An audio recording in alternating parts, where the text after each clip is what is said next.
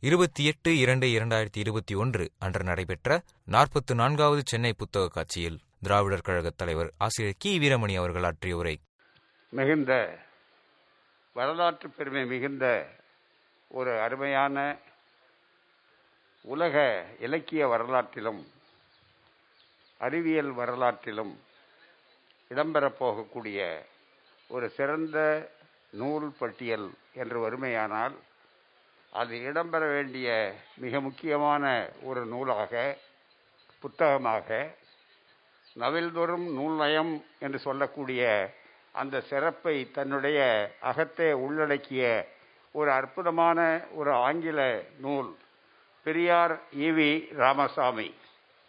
A man ahead of his time என்ற அந்த தலைப்பிலே மிக அருமையாக இன்றைக்கு சிறந்த பத்திரிகையாளரும் நல்ல ஆங்கில எழுத்தாளருமான அன்பிற்குரிய சகோதரர் மானமிகு பாபு ஜெயக்குமார் அவர்கள் எழுதியுள்ள இந்த நூல் வெளியீட்டு விழாவினை கலந்து கொண்டு நாங்கள் கேட்டவுடனே இன்றைக்கு அவருக்கு நிறைய நிகழ்ச்சிகள் ஏற்பாடாகி இருந்தது மதுரையில் மாலை வரையிலே. அதையெல்லாம் கூட அவர்கள் இன்னொரு நாளைக்கு வைத்துவிட்டு மதுரையிலிருந்து நேரடியாக புறப்பட்டு இந்த நிகழ்ச்சிக்கே வரக்கூடிய அளவிற்கு எங்களுடைய அன்பான வேண்டுகோளை எடுத்து வந்தார்னு சொன்னார். அவர் சடங்காக சம்பிரதாயமாக இந்த நிகழ்ச்சிக்கு வரவில்லை. சரித்திர நிகழ்ச்சியாக இந்த நிகழ்ச்சி அமைய போகிறது என்பதற்கு அடையாளமாகத்தான் தான் உளப்பூர்வமாக ஏற்றுக்கொண்ட ஒரு பெரிய புரட்சியல்வாதி. ஒருவர் தந்தை பெரியார் இன்னொருவர் பாபா சாஹேப் அண்ணல் அம்பேத்கர் என்ற அந்த கொள்கையை எடுத்துக்கொண்டு மனிதத்தை எல்லா இடங்களிலும் பரப்பக்கூடிய அந்த பணியிலே இந்த வாய்ப்பையும் பெற்று மிக அருமையான உரையாற்றிய எனது அருமை சகோதரர் திராவிட இயக்கத்தின் மூன்றாவது குழல். இரட்டை குழல் என்பதோடு மூன்றாவது குழலாக என்றைக்கும் குழலாக இருக்கக்கூடிய அன்பிற்குரிய விடுதலை சிறுத்தைகள் கட்சியினுடைய தலைவரும் சிறந்த சிந்தனையாளரும் ஆய்வாளரும் டாக்டர் தொல் திருமாவளவன் அவர்களே. அதே போல இந்த நிகழ்ச்சியிலே கலந்து கொண்டு சிறப்பான வகையிலே ஒரு அருமையான உரையை சுருக்கமான நேரத்தில் நம்முடைய அருமையாக ஆற்றிய பெரியார் திரைப்படத்தை ஒரு தேசிய விருது பெற்ற திரைப்படமாக ஆக்கக்கூடிய அளவிற்கு என்றைக்கும் அவர்கள் உருவாக்கி இன்றைக்கும் பல மொழிகளிலே அதை மொழியாக்கம் செய்து மிகப்பெரிய அளவிற்கு வெற்றி கண்டிருக்கக்கூடிய இயக்குனரும் சிறந்த படைப்பாளியுமான அன்பிற்குரிய அருமை சகோதரர் மானமிகு ஞான ராஜசேகரன் ஐஏஎஸ் அவர்களே. இந்த நிகழ்ச்சியிலே கலந்து கொண்டு சிறப்பான வகையிலே முதலில் இந்த நூலை பெற்ற உலகத்தினுடைய ஜெர்மானிய நாட்டிலே இன்றைக்கு வாழ்ந்தாலும் தமிழ்நாட்டினுடைய வேர்களோடு மலேசிய நாட்டினுடைய உறவோடு உலகமெங்கும் இருக்கக்கூடிய தமிழர்களெல்லாம் யாதும் ஊரே யாவரும் கேளீர் என்று சொல்லக்கூடிய அளவிற்கு உணர்வை பெற்றிருக்கக்கூடிய அருமை தோழர் டாக்டர் சுபாஷினி அவர்களே. இந்த நிகழ்ச்சியிலே இவ்வளவு அருமையான ஒரு நிகழ்ச்சியை ஏற்பாடு செய்து இந்த புத்தகம் வெளிவருவதற்கு காரணமாக இருக்கக்கூடிய எமரால்டு பதிப்பகத்தினுடைய உரிமையாளர் அன்பிற்குரிய தமிழினி அதே போல ஒளிவண்ணன் ஆகிய அருமை தோழர்களே கழகத்தினுடைய துணைத் தலைவர் மானமிகு கவிஞர் கலி பூங்குன்றன் அவர்களே கழகத்தினுடைய பொருளாளர் குமரேசன் அவர்களே கழகத்தினுடைய பொதுச் செயலாளர் அன்புராஜ் அவர்களே பெரியார் சுயமரியாதை பிரச்சார நிறுவனத்தினுடைய அறக்கட்டளையினுடைய உறுப்பினரும் பெரியார் நூலக பதிப்பகத்தினுடைய நிர்வாகியுமான நன்றி கூற இருக்கக்கூடிய அருமை தோழர் டி. கே. நடராஜன் அவர்களே மற்றும் சிறப்பாக இங்கே குழுமியுள்ள அனைத்து இயக்கங்களை சார்ந்த இயக்கங்களுக்கு அப்பாற்பட்ட மற்றும் ஊடகவியலை சார்ந்த அருமை பெரியோர்களே நண்பர்களே தோழர்களே உங்கள் அனைவருக்கும் அன்பான வணக்கம். பெரியார் ஒரு ஆயுதம் என்று சொன்னார்கள். பெரியார் காலத்தை வென்றவர் என்பதைத்தான் தலைப்பாக எடுத்து சொன்னார்கள். பெரியார் என்ற தத்துவம் உலகமெங்கும் பரவலாக இன்றைக்கு பின்பற்றப்படக்கூடிய தத்துவமாக ஆகியிருக்கிறது. பெரியார் யாருக்கு உரியார்? இந்த கேள்வி மிக முக்கியமானது. நரியாரை தவிர பெரியார் அனைவருக்கும் உரியார் இதுதான் மிக முக்கியமானது. பெரியார் சிறந்த தத்துவ ஞானி என்பது அவருக்காக அல்ல. அவர் மிக அருமையாக சொன்னார் உலகத்தில் எந்த தலைவரும் சொல்லாத அளவிற்கு எனக்கு எந்த தெய்வீக அம்சமும் கிடையாது. அந்த சாயத்தை பூசி விடாதீர்கள். நான் மனிதன் ஒரு சாதாரண மனிதன் அவ்வளவுதான். என்னை நீங்கள் இன்றைக்கு பெரிய பகுத்தறிவு பகலவன் பெரிய அறிவாளி என்றெல்லாம் நீங்கள் புகழலாம். ஆனால் நன்றாக நினைவில் வைத்துக் கொள்ளுங்கள். இருநூறு ஆண்டுகளுக்கு பின்னாலே ஒருவன் வந்து ராமசாமி என்ற ஒரு பிற்போக்குவாதி இருந்தார் என்று சொன்னால் நான் அதிசயப்பட மாட்டேன். காலம் அவ்வளவு விரைவாக வரும் என்று சொன்ன ஒரே தலைவர் சிந்தனையாளர் தந்தை பெரியார் அவர்கள். நம்பு நம்பு நம்பு. நம்பாவிட்டால் நரகத்துக்கு போக வேண்டும் என்று சொன்ன ஒரு நம்பிக்கையே அடிப்படையாக கொண்டு இன்றைக்கும் ஏமாற்றி கொண்டிருக்கிற ஒரு சமுதாயத்தில் ஒரு நாட்டிலே முதல் குரல் அவருடைய குரல் நம்பாதே என்பதுதான். நம்பாதே. அதற்கு முன்னாலே இதை சொன்னவர் புத்தர் முதல் பகுத்தறிவாதி. உன்னுடைய முன்னோர்கள் சொன்னார்கள் என்பதற்காக நம்பாதே. அவர் எழுதினார்கள் என்பதற்காக நம்பாதே. அவன் நடந்தார்கள் என்பதற்காக நம்பாதே. உன்னுடைய அறிவு என்ன சொல்லுகிறது? அதன்படி செய் என்று சொன்ன தலைவர் சிந்தனையாளர் அவர். அதுபோலவே இங்கு திருவள்ளுவரை பற்றி அழகாக சொன்னார்கள். எப்பொருள் யார் யார் வாய் கேட்பினும் எப்பொருள் எத்தன்மை தாயினும் எப்படியாக இருந்தாலும் என்று சொல்லி அதே கோணத்திலே பகுத்தறிவுக்கு மரியாதை கொடுத்தவர் தந்தை பெரியார். அதை மக்களிடத்திலே கொண்டு சென்றவர். மற்றவர்கள் எழுதினார்கள் பேசினார்கள். பௌத்தத்தை விரட்ட முடிந்தது. ஆனால் பெரியாரை விரட்ட உங்களால் முடியாது. நீங்கள் தான் விரட்டப்படுவீர்களே தவிர பெரியாரை ஒருபோதும் விரட்ட முடியாது. அதைத்தான் சொன்னார் ஏனென்றால் உங்களுக்கே தெரியாது பெரியார் எங்கே இருக்கிறார் பெரியார் ஒரு சமூக விஞ்ஞானம். அதைத்தான் இந்த நூலிலே பல கோணத்திலே மிக அருமையாக எழுதியிருக்கிறார். இந்த அரங்கத்தில் இது ஒரு அறிமுக அரங்கம். அவ்வளவுதான். நூல் அறிமுகம். அவ்வளவுதான். வாங்க வேண்டும் படிக்க வேண்டும் உங்கள் தலைமுறைக்கு கொடுக்க வேண்டும். ஆங்கிலத்திலே பெரியாருடைய வாழ்க்கை வரலாறு ஒரு சிறந்த வாழ்க்கை வரலாறு. எல்லாவற்றையும் எல்லா கோணத்திலும் தெரிந்து கொள்ள முடியவில்லையே என்று சொல்லுகிற நேரத்தில் எப்படி பெரியார் திரைப்படம் ஒரு பெரிய விழிப்புணர்ச்சியை உலக அளவிலே உண்டாக்கியதோ அதுபோல இது ஆங்கில புத்தகமாக இருக்கக்கூடிய man ahead of his time என்று சொல்லக்கூடிய இந்த புத்தகம் மிக அற்புதமான ஒரு பணியை ஒரு சிறிய கேப்சூல் தந்திருக்கிறது. பேரறிஞர் அண்ணா அவர்கள் தந்தை பெரியார் அவர்களுடைய பிறந்த நாள் விழாவிலே பேசும்போது சொன்னார்கள் பெரியாருடைய பணி எப்படிப்பட்டது? என்று சொன்னால் he has put he was putting centuries என்று சொன்னார்கள் ஆங்கிலத்திலே. மிக அருமையாக பல நூற்றாண்டுகளை ஒரு தன்னுடைய பணியிலே ஒரு சிறிய குழிகை போல. You are putting a centuries into a capsule என்று சொன்னார்கள். அதை அருமையாக எடுத்து காட்டியதுதான் இந்த நூல். அதற்கு விளக்கம் வேண்டுமா? அதுதான் பாபு ஜெயக்குமார் அவர்கள் எழுதியிருக்கக்கூடிய இந்த அருமையான ஒரு நூலாகும். மிக தெளிவாக இதிலே பல செய்திகளை சொல்லியிருக்கிறார்கள். ஆங்கிலமும் சிறப்பானது. அதன் நடையும் சிறப்பானது.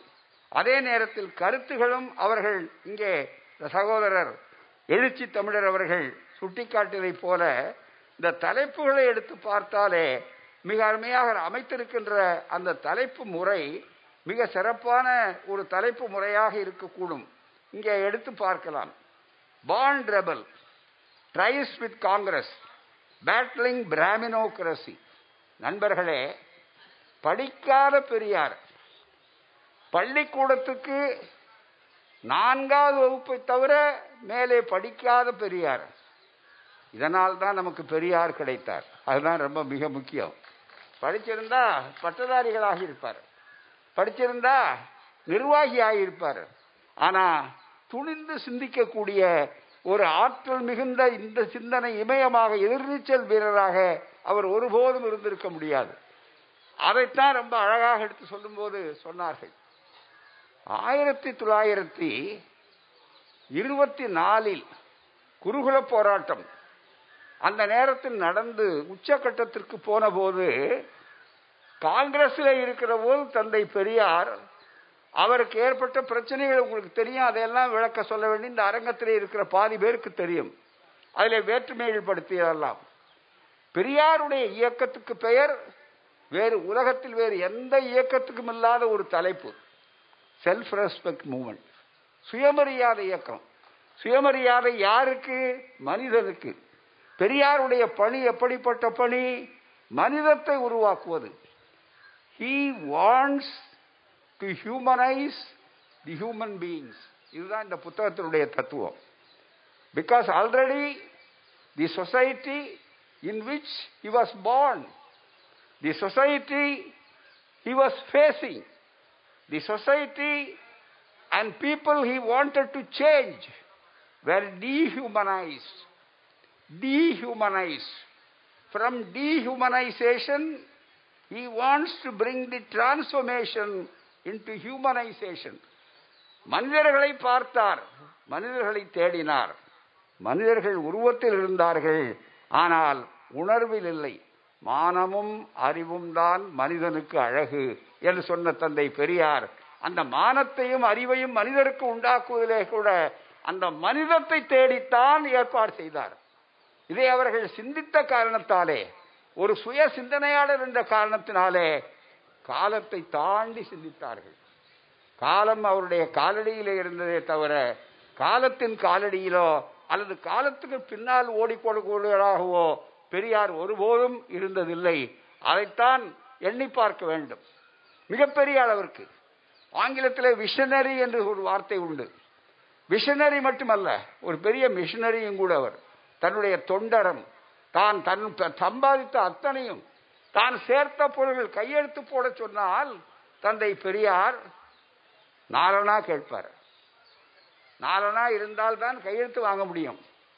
புத்தகம் வாங்கி கொண்டவர் அவரிடத்துல கொண்டு போய் புத்தகத்தையும் கொடுத்து இது மாதிரி புத்தகத்தை வாங்கி கொண்டு வந்து புத்தகத்தையும் கொடுத்து நாலனாவையும் கொடுத்தால் புத்தகத்துக்கு கையெழுத்து போட்டு விட்டு நாலனாவை திருப்பி கொடுப்பார். எல்லோரும் அதிசயப்படுவார்கள். புத்தகம் வாங்கி இருக்கிறீர்களா அது போதும். தனியே நாலனா தேவையில்லை அப்போது என்று சொல்வார்கள் மிக முக்கியமாக. காரணம் எல்லோரும் படிக்க வேண்டும் என்று நினைத்தார்கள். அதைத்தான் சற்று நேரத்துக்கு முன்னால் சகோதரர் அவர்கள் சொன்னார்கள். என்னுடைய அருமை சகோதரர் எழுச்சி தமிழர் சொன்னார் அல்லவா? எல்லோரும் படிக்கக்கூடாது என்று. படிக்க கூடாது என்று ஒரு சமுதாயத்திலே தடை இருந்தது உலகத்தில் எந்த சமுதாயத்திலாவது உண்டா? எந்த மதத்திலாவது உண்டா? தயவுசெய்து மனிதத்தை ஏற்படுத்த வேண்டும் மனிதனாக பிறந்தவன் அறிவு அற்றங்காக்கும் கருவி. அந்த அளவிற்கு அறிவை பயன்படுத்த வேண்டிய ஒரு சமுதாயத்தில் மிகப்பெரிய அளவிற்கு வாய்ப்புகள் என்ன வந்தது என்று நினைத்து பார்த்தால் நண்பர்களே படிக்காதே படிக்க கூடாது என்று சொன்னார். டாக்டர் அண்ணல் அம்பேத்கர் அவர்கள் சொல்லுகிற போது ஒன்றை சொல்லுகிறார்.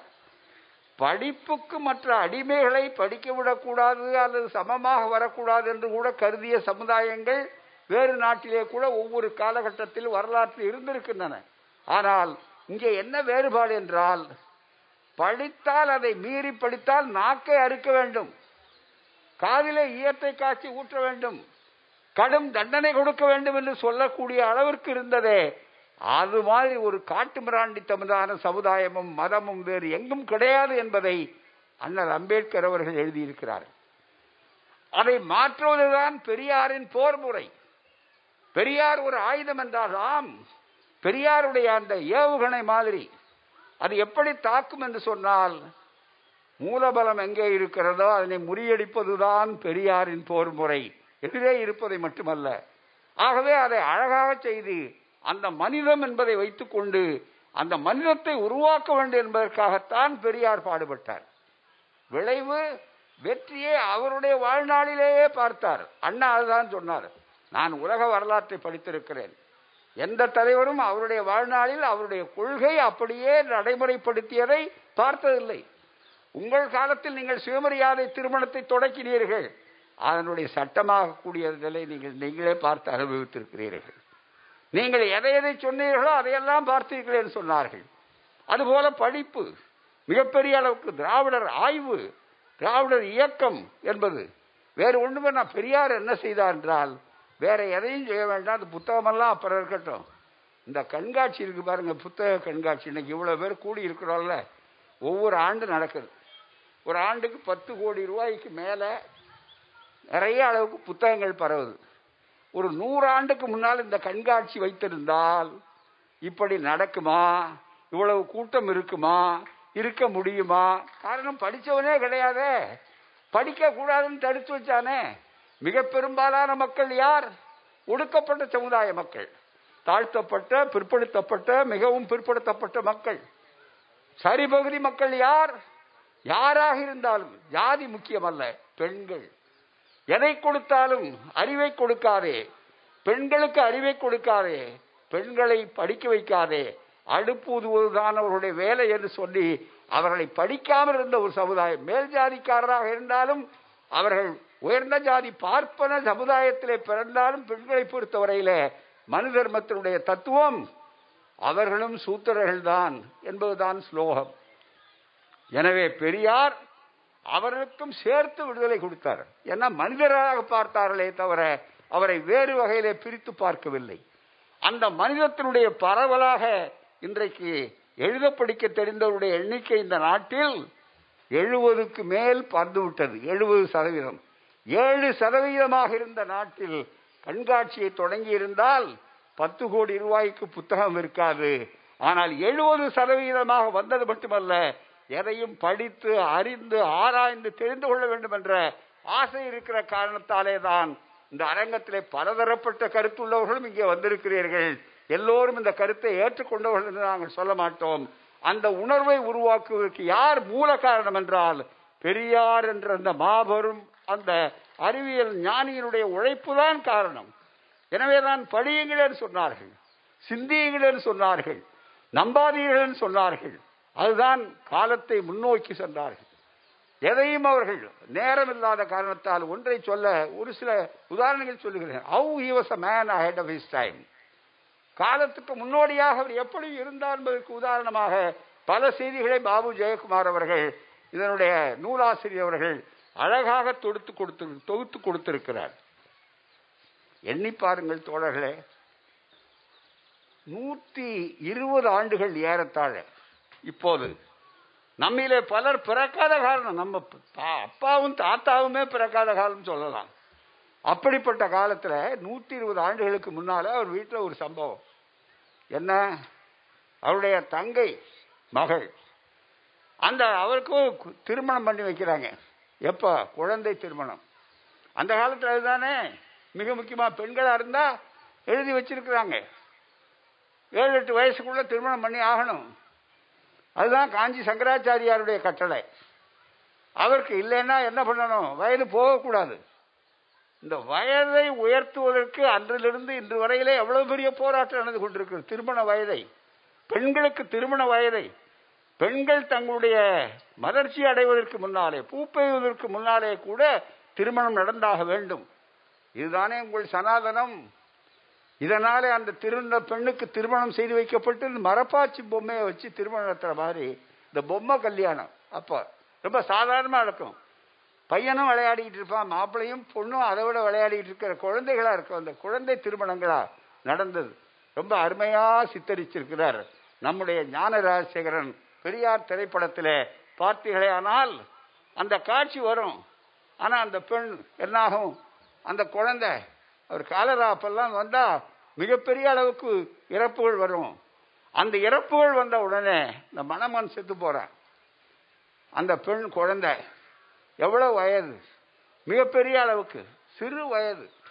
மிகப்பெரிய அளவிற்கு பருவம் கூட வர முடியாத ஒரு வயதில் இருக்கக்கூடிய பெண் பெரியார் மாமா முறை காலை கட்டிக்கொண்டு அழுகிற காட்சியை வைத்திருக்கிறார். அது உண்மை. பெரியார் பெண்ணியன் அடிமையானாள் என்பதில் அப்படியே கிராஃபிக்காக வர்ணிப்பார். அதில் அவர் எழுதும்போது. அப்படி வரும்போது நான் இந்த பெண்ணை தூக்கி மாமா நான் திருமணம் கேட்டேனா? என்று அழுது காலை பிடித்து கொண்டு அழுகிற நேரத்தில் இல்லை உனக்கு வாழ்வு தருவேன் சொல்லி தூக்கி நிறுத்தினேன். மீண்டும் அதற்கு திருமணம் செய்து வைக்க வேண்டும் என்ற உறுதியோடு அந்த உறுதியோடு தூக்கி நிறுத்தினேன் அப்படிங்கிற வார்த்தையை பெரியார் போடுவார். அதை அப்படியே எடுத்து காட்டினார். இன்றைக்கு என்ன நிலை? தயவுசெய்து எழுதி பாருங்கள் என்றைக்கு? ஆயிரத்தி தொள்ளாயிரத்தி எட்டில். இன்றைக்கே விதவை திருமணம் பண்றதுக்கு ரொம்ப பேர் யோசிக்கிறான் இன்னைக்கே நம்ம இளைஞர்கள் கூட சாதி மறுப்பு திருமணம் கூட பண்றான். கலப்பு திருமணம் கூட பண்றான். ஆனா இந்த விதவை திருமணங்களா அப்படிங்கிறான் பூரா ஆனா இவன் விதவன் ஆனா உடனே திருமணம் பண்ணிக்கிறான். அதுதான் ரொம்ப மிக முக்கியம். விதவனுங்கிற ஒரு சொல்லே இல்லைங்க. கைமம் பெண் தான் இருக்கு நம்ம நாட்டில். கைமான் இல்லை. ஏன்னா கைமானே இல்லை. அதனால கைமான் வார்த்தை இல்லை. இதுதான் மிக முக்கியம். பெரியார் அதை சொன்னார். நீ திருமணம் பண்ணிக்கும் போது அந்த அம்மாவும் அந்த பொண்ணும் திருமணம் பண்ணி வேண்டியதானே எதுக்காக? வேற்றுமை. பால் வேற்றுமை. இதை கேட்டார் தந்தை பெரியார். எப்போ? இன்னைக்கே இதுக்கு மிக முக்கியமா. பெரியார் செய்த புரட்சி என்ன? நினைத்து பார்க்கணும். நூற்றி இருபது ஆண்டு முன்னாடி ஆயிரத்தி தொள்ளாயிரத்தி எட்டில் நூற்றி பன்னிரெண்டு ஆண்டுக்கு மேலாகுது கணக்கு போட்டார். பதிமூணு ஆண்டுகள். அஹெட் ஆஃப் டைம்ங்கிறதுக்கு உதாரணம் இதுதான் மிக முக்கியமாக இன்னைக்கு பெரியார் செய்த புரட்சி பெரியாரை நீங்கள் என்ன செய்தாலும் தத்துவத்தை விரட்ட முடியாது ஒழிக்க முடியாது நீங்கள் சாயம் பூசினாலும் காயப்பட போகிறவர்கள் நீங்களே தவிர பெரியார் சாயப்பட போகிறவர்கள் பெரியார் இன்னும் உங்களை பயமுறுத்தி கொண்டிருக்கிறார். வாழும் தத்துவமாக என்பதற்காகத்தான் நீங்கள் சொல்லுகிறீர்கள். ஒன்றே ஒன்று சொல்லுகிறேன். யாரையும் நாம் கொச்சைப்படுத்துவதில்லை. எல்லா சகோதரிகளும் எல்லா பெண்களும் நமக்கு மானமுள்ள மனிதர்களாகத்தான் இருக்க வேண்டும் என்பது சுயமரியாதை இயக்கத்தின் கொள்கை தந்தை பெரியாருடைய கொள்கை. அதனுடைய வழியாக பெரியார் என்ன செய்தார்னா எல்லாருக்கும் செய்ததை விட அக்ரஹாரத்து பெண்மணிகளுக்கு இன்னும் அதிகமான அளவுக்கு பெரியார் பாதுகாப்பாக இருந்தார். ரொம்ப ஆச்சரியமா இருக்கும். என்னன்னா தயவு செய்து உங்களை கேட்டுக்கொள்றேன். இன்னைக்கு ஒரு பரிசு வைக்கலாம். தமிழ்நாட்டில் எங்கேயாவது மொட்டை பாப்பாத்தி அம்மான்னு வெள்ளை சீலை கட்டி முழுக்க மொட்டை அடிச்சு இவ்விதவைகளானவர்கள் எங்கேயாவது வந்திருக்கிறாங்களா? இந்த சினிமா ஷூட்டிங்கில் வேண்டுமானா மொட்டை பாப்பாத்தி அம்மா வருவாங்களே தவிர சமூகத்தில் இன்னைக்கு எங்கேயும் கிடையாது. காரணம் அவங்க தான் முதல்ல மாற்றப்பட்டவர்களாக இருக்கிறாங்க. புது வாழ்க்கையை பெற்றவர்களாக இருக்கிறார்களால் காரணம் யார்? காரணம் மனித அல்ல நண்பர்களே. ஈரோட்டு பெரியார். இந்த மாபெரும் காலத்தை தாண்டி வாழ்ந்த பெரியார். ஏன் அந்த பெண்ணுக்கு மறுவாழ்வு தரக்கூடாது என்று கேட்டார்கள்? எல்லா மதங்களிலும் விதவைகள் இருக்கிறார்கள். ஆனால் உன்னுடைய மதத்தில் மாத்திரம்தானே விதவை கோலம் இருக்கிறது என்று சொன்னார்கள். என்னை வளர்த்த தாய் என்னை பிறப்பித்து என்னை வளர்த்து ஆளாக்கிய தாய். என்னுடைய தந்தை இல்லை என்பதற்காக தானே கஷ்டப்பட்டு வளர்த்த தாய். நான் அது திருமணம் செய்து கொண்டு மகிழ்ச்சியா இருக்கிற நேரத்தில் என் தாய் முன்னாலே வரக்கூடாது என்று சொல்லுகிறாயே இதைவிட மனிதத்துக்கு விரோதமானது யார்? அந்த தாயை நீ பார்க்க கூடாது அந்த தாய் பார்த்தால் கெட்ட சகுனம் என்று சொல்லி அந்த தாயை அவமானப்படுத்துகிறாயே அந்த தாய்களுடைய கண்களிலே பொலபலவன தண்ணீர் வடிகிறதே இந்த காட்சியை மாற்றியவர் யார்? தந்தை பெரியார் என்ற அந்த சமுதாய புரட்சியாளர் அல்லவா? இப்படி எத்தனையோ சொல்லிக் கொண்டு போகலாம் நண்பர்களே. அவர் காலத்தை தாண்டியவர். பிராமினோ கிரசிங்கிற வார்த்தையை நான் அதுதான் முதல்ல சொன்னேன். இந்த சேரன் மாதேவி குருகுலம். காந்திகிட்ட போய் சமாதானம் சொல்றாங்க. நீங்க பரவாயில்ல வரதராயல் நாயுடு போய். அப்படின்னா ஒன்று பண்ணலாம். அங்க ரெண்டு பேருக்கும் பிராமண சமையல்காரர்கள் பார்ப்பன சமையல்காரர்களை வைத்துக் கொள்ளலாம்னாரு. வரதராயல் நாயுடுவும் திருவிக்காவும் ஒப்புக்கொள்ளலை. பெரியாரும் ஒப்புக்கொள்ளலை. அந்த இடத்தில்தான் ஆயிரத்தி தொள்ளாயிரத்தி இருபத்தி நாலில் சேலத்தில் காங்கிரஸில் இருக்கிற போது பொதுக்கூட்டம் பேசுகிறார் பெரியார். அப்போ சொல்லுகிறார் இந்த ஜாதி முறையை ஒழித்தாக வேண்டும். அதுவும் பிரிட்டிஷ்காரர்கள் இருக்கிற காலத்திலேயே ஒழித்தாக வேண்டும். இது இந்து பத்திரிகையினுடைய நூற்றாண்டு மலரில் இருந்து நான் சொல்லுகிறேன். யாருக்காவது சந்தேகம் இருந்தால் முன்னூத்தி முப்பத்தி ஆறாவது பக்கத்தை எடுத்து பார்க்கட்டும். அதில் இருக்கிற வார்த்தைகள் இதை if the Brahmin if the caste question is not settled before the Britishers leave this country then there will be Brahminocracy இந்த வார்த்தையை பெரியார் பயன்படுத்தி இருக்கிறார் ஆங்கில அகராதிக்கு ஒரு புதிய வார்த்தையை கொடுத்த பெருமை தந்தை பெரியாரை சாரும். அதுதான் Brahminocracy a government of the Brahmins for the Brahmins by the Brahmins இதுதான் அதுக்கு அர்த்தம். டெமோக்ரஸிக்கு எப்படின்னு? அது இன்னைக்கு நடைமுறையில் இருக்கா இல்லையான்னு அதை பார்த்து கொள்ளலாம். இது அரசியல் மேடை அல்ல. இது ஒரு புத்தக வெளியீட்டு விழா. அதனால் எனக்கு எல்லை உண்டு. அந்த எல்லைக்குள்ளே நின்று கொண்டு நான் சொல்லுகிறேன். எனவே நண்பர்கள் அதைத்தான் ரொம்ப அழகாக இங்கே ஒரு தலைப்பாக ஆக்கி இருக்கிறார்கள் இதுபோல எத்தனையோ செய்திகள் உண்டு. இன்றைக்கு பார்க்கிறோமே செவ்வாய் கிரகத்திலே அந்த கிரகத்துக்கு அனுப்பிய பெண் இந்தியாவிலே இருந்து போன ஒரு பெண் அதில் பங்களித்திருக்கிறார். அமெரிக்காவிலே அந்த பணியாற்றினால் கூட அந்த பெண் தான் அதை சிறப்பாக நடத்தியிருக்கிறான்னு சொல்லும்போது அறிவியல் மனப்பான்மை. இதை பெரியார் சொன்னார். இனிவரும் உலகம். அந்த இனிவரும் உலகத்தில் இனிமேல் இனிமே யாரும் நேராக போக வேண்டிய அவசியம் இல்லை. எல்லாரும் காணொலி காட்சியிலேயே பேசிக்கொள்வார்கள் வீடியோ கான்ஃபரன்ஸ் எப்போ சொன்னார்? நூறு வருஷத்துக்கு முன்னால் சொன்னார். அப்போ இது நடக்கும்னு நினைக்கல. ஆனால் இப்போ ஜூம் வந்தாச்சு. இப்ப கொரோனா வந்த உட்பாடு நாம எதை பயன்படுத்தியிருக்கிறோம்னா எல்லாரும் சேர்ந்து பயன்படுத்துகிறார்கள். திருவிழா கூட பகவான் கூட இப்போ சூமில் தான் வரக்கூடிய அளவிற்கு இருக்கக்கூடிய அளவிற்கு வந்திருக்கிறார் என்றால் விஞ்ஞானம் அதற்கும் பயன்படுகிறது. பெரியாருடைய தொலைநோக்கு இருக்கிறதே அஹெட் ஆஃப் ஹிஸ் டைம் என்று சொல்லக்கூடிய அந்த காட்சி இருக்கிறதே அது மிகவும் முக்கியமான அளவுக்கு பயன்பட்டிருக்கிறது. இவ்வளவு பெரிய மாற்றங்கள். அவர் ஒரு சமூக விஞ்ஞானி என்ற முறையில். நண்பர்களே ஒன்றை சொல்லி முடிக்கிறேன். தயவு செய்து எண்ணி பாருங்கள். இவ்வளவு பெரிய மாற்றம் வந்திருக்கிறது நம்ம நாட்டில். ஏன் நாங்கள் தொண்டு போட்டிருக்கிறோம்? நூறு வருஷத்துக்கு முன்னால ஐயா சொன்னார். நம்முடைய எழுச்சி தமிழ சொன்னார். நூறு வருஷத்துக்கு முன்னால் நாங்க பிறந்திருந்தா இந்த துண்டு தோல்ல தொடங்குமா? தொங்க முடியுமா? முழங்காலுக்கு கீழே வேட்டி கட்ட முடியுமா? இன்றைக்கு நான் பட்டதாரியாக அவர் பட்டதாரியாக இங்க பேடையில உட்கார்ந்துருக்கிறவரெல்லாம் ஐஏஎஸ் அதிகாரிகளாக பட்டதாரிகளாக ஒவ்வொருவரும் உங்களிலே பலரும் ஆய்வு செய்தவர்களாக இருக்கிறீர்களே. இந்த சமுதாய மாற்றத்தை எளிதில் பார்த்திருக்க முடியுமா? வருஷா வருஷம் சரஸ்வதிக்கு பூஜை கொண்டாடுறோம். கல்விக்கே கடவுள் பெண்ணுக்கே அதை பெருமையாக சொல்லுவான். பெண்ணுக்கு கடவுள். அப்படி வச்சோம் நம்ம உயர்த்தி வச்சிருக்கிறோம் அப்படின்னு. சரஸ்வதி கல்வி டிபார்ட்மெண்ட்டு சரஸ்வதி இருக்கிற நாட்டில் எவ்வளவு பேர் நம்ம நாட்டில் படித்தான் பெரியார் காலத்துக்கு முன்னால? கையெழுத்து போட தெரியலையே. புத்தக வியாபாரம் கூட அந்த காலத்தில் என்னன்னா பெரிய எழுத்து விற்கிற மாதிரி தங்கறேன்னு எழுதுவான். ஏன்னா சின்ன எழுத்துல அச்சடிச்சா பறக்க முடியாது. அதுதான் மிக முக்கியம். அப்படிப்பட்ட ஒரு இடத்துல இன்னைக்கு இவ்வளவு பெரிய மாறுதல் வந்திருக்கிறது என்றால் என்ன காரணம்? பாட்டி சரஸ்வதிக்கு கையெழுத்து போட தெரியாது. பேத்தி சரஸ்வதி டாக்டர் சரஸ்வதியா இருக்கிறார். என்ஜினியர் சரஸ்வதியாக இருக்கிறார். ஜட்ஜி சரஸ்வதியாக இருக்கிறார். சென்னை உயர்நீதிமன்றத்தில் ஓய்வு பெற்று வெளியே போகிறார். பீகார் மாநிலத்தை சார்ந்தவர் இங்கே தலைமை நீதிபதியாக வந்து அவர் போகும்போது சொன்னார் இந்த சென்னை உயர்நீதிமன்றத்தை பார்க்கிறேன் பூரிப்படைகிறேன். காரணம் இந்த ஒரு மாநிலத்திலே இருக்கக்கூடிய உயர்நீதிமன்றத்தில் தான் பதிமூன்று பெண் நீதிபதிகள் இருக்கிறார்கள். இந்தியா முழுவதும் எடுத்துக்கொண்டால் மொத்தம் இருபத்தி மூணு பத்து பேர் பல இடங்களில் இருக்காங்க இந்த ஒரே ஒரு மாநிலத்திலேயே பதிமூன்று பெண் நீதிபதிகள் இருக்கிறார்களே இந்த பெருமை தமிழ்நாட்டை தவிர எங்கேயாவது உண்டாடினார் என்ன காரணம்? அதுதான் நண்பர்களே பெரியார் மண் என்று எப்படி சொல்லுகிறீர்கள் என்று கேட்டீர்களே அதுதான் பெரியார் மண் என்பதற்கு அடையாளம். இங்கேதான் இந்தியாவிலே எங்குமில்லாத அறுபத்தி ஒன்பது சதவீத இடஒதுக்கீடு. அதுவும் ஒரு பெண் முதலமைச்சராக இருந்து கொண்டு வந்தது. ஆயிரம் கருத்து வேறுபாடுகள் இருக்கலாம் எங்களுக்கு அரசியல் ரீதியாக. அது முக்கியமல்ல. ஆனால் தான் பெண் அந்த நிலையில வந்த போது கூட தான் திராவிடர் கழகம் உண்மையை சொல்ல தயங்கா என்பதற்காகத்தான் சமூக நீதி காத்த வீராங்கனை என்று அந்த பெண்ணை நாங்கள் உயர்த்தினோம் மிக முக்கியமாக. அதுதான் ஜாதி முக்கியம் நண்பர்களே சாதனை முக்கியம் மிக முக்கியமாக. சரித்திரம் அது.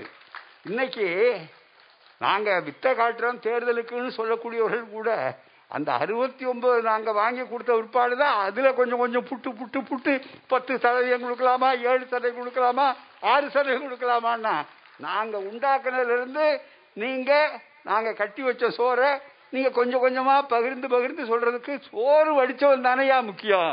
அதுதானே மிக முக்கியம். அந்த சோறு வடிக்க காரணமானவர் தான் இந்த நூலின் கதாநாயகர். அதுதான் அஹெட் ஆஃப் இஸ் டைம்ஸ் என்பதற்கு அடையாளம். எனவே நண்பர்களே நீங்கள் புரிந்து கொள்ளுங்கள். இவ்வளவும் செய்த பெரியாருடைய சாதனையினுடைய உச்சம் ஒரு ஆயுதம் அவரே ஒரு ஆயுதம் சொன்னார் அழகாக. ஆனால் அவர் ஆயுதத்தை தாங்கியதே கிடையாது. ஒரு போர் ஆயுதம் என்றால் ஒரு துளி ரத்தம் சிந்தது இல்லை வடநாட்டில் கவு ப்ரொடெக்ஷன் பசுமாரத்தை காப்பாற்றுறோன்ற பேர்ல இன்னைக்கு உயிர் போயிட்டு இருக்கு பூரா. மனுஷனை பத்தி கவலைப்படுறதை விட மாட்டுக்கு பாதுகாப்பு அதிகங்க ஆனால் நண்பர்களே இங்கே என்ன சூழ்நிலைன்னு சொன்னால் இங்கே மனிதனுக்கும் பாதுகாப்பு உண்டு எல்லோருக்கும் பாதுகாப்பு உண்டு.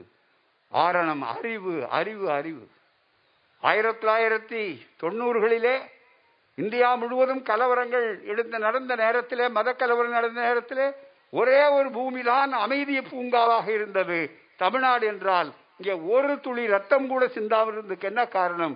மதவெறிக்கு இடமில்லை ஜாதி வரிக்கு இடமில்லை மனித நேயத்துக்கு மட்டுமே உண்டு என்று சொல்லக்கூடிய அந்த வாய்ப்பை உருவாக்கிய இயக்கம் இந்த இயக்கம். நாளைக்கும் திராவிடம் வெல்லும் என்று நாங்கள் சொல்லுகிறோம் என்று சொன்னால் அங்கே அறிவு வெல்லும் என்றதற்கு பொருள். உணர்ச்சியோ அங்கே வர இடம் கிடையாது. இந்த அறிவு வெல்லும் அனைவருக்கும் சமத்துவம் வரும். எனவே பெரியார் என்ற போர் ஆயுதம் அந்த போர் ஆயுதத்தினுடைய தனித்தன்மை யாரையும் கொல்லாது எல்லோரையும் வாழ வைக்கும். திராவிடம் வெல்லும் பெரியார் வெல்வார். பெரியார் காலத்தை தாண்டி வாழ்வார். நன்றி உணர்க்கும் ஆயிரம் பாராட்டுகள் வெளியிட்டவருக்கும் எழுதியவருக்கும் நன்றி வணக்கம்.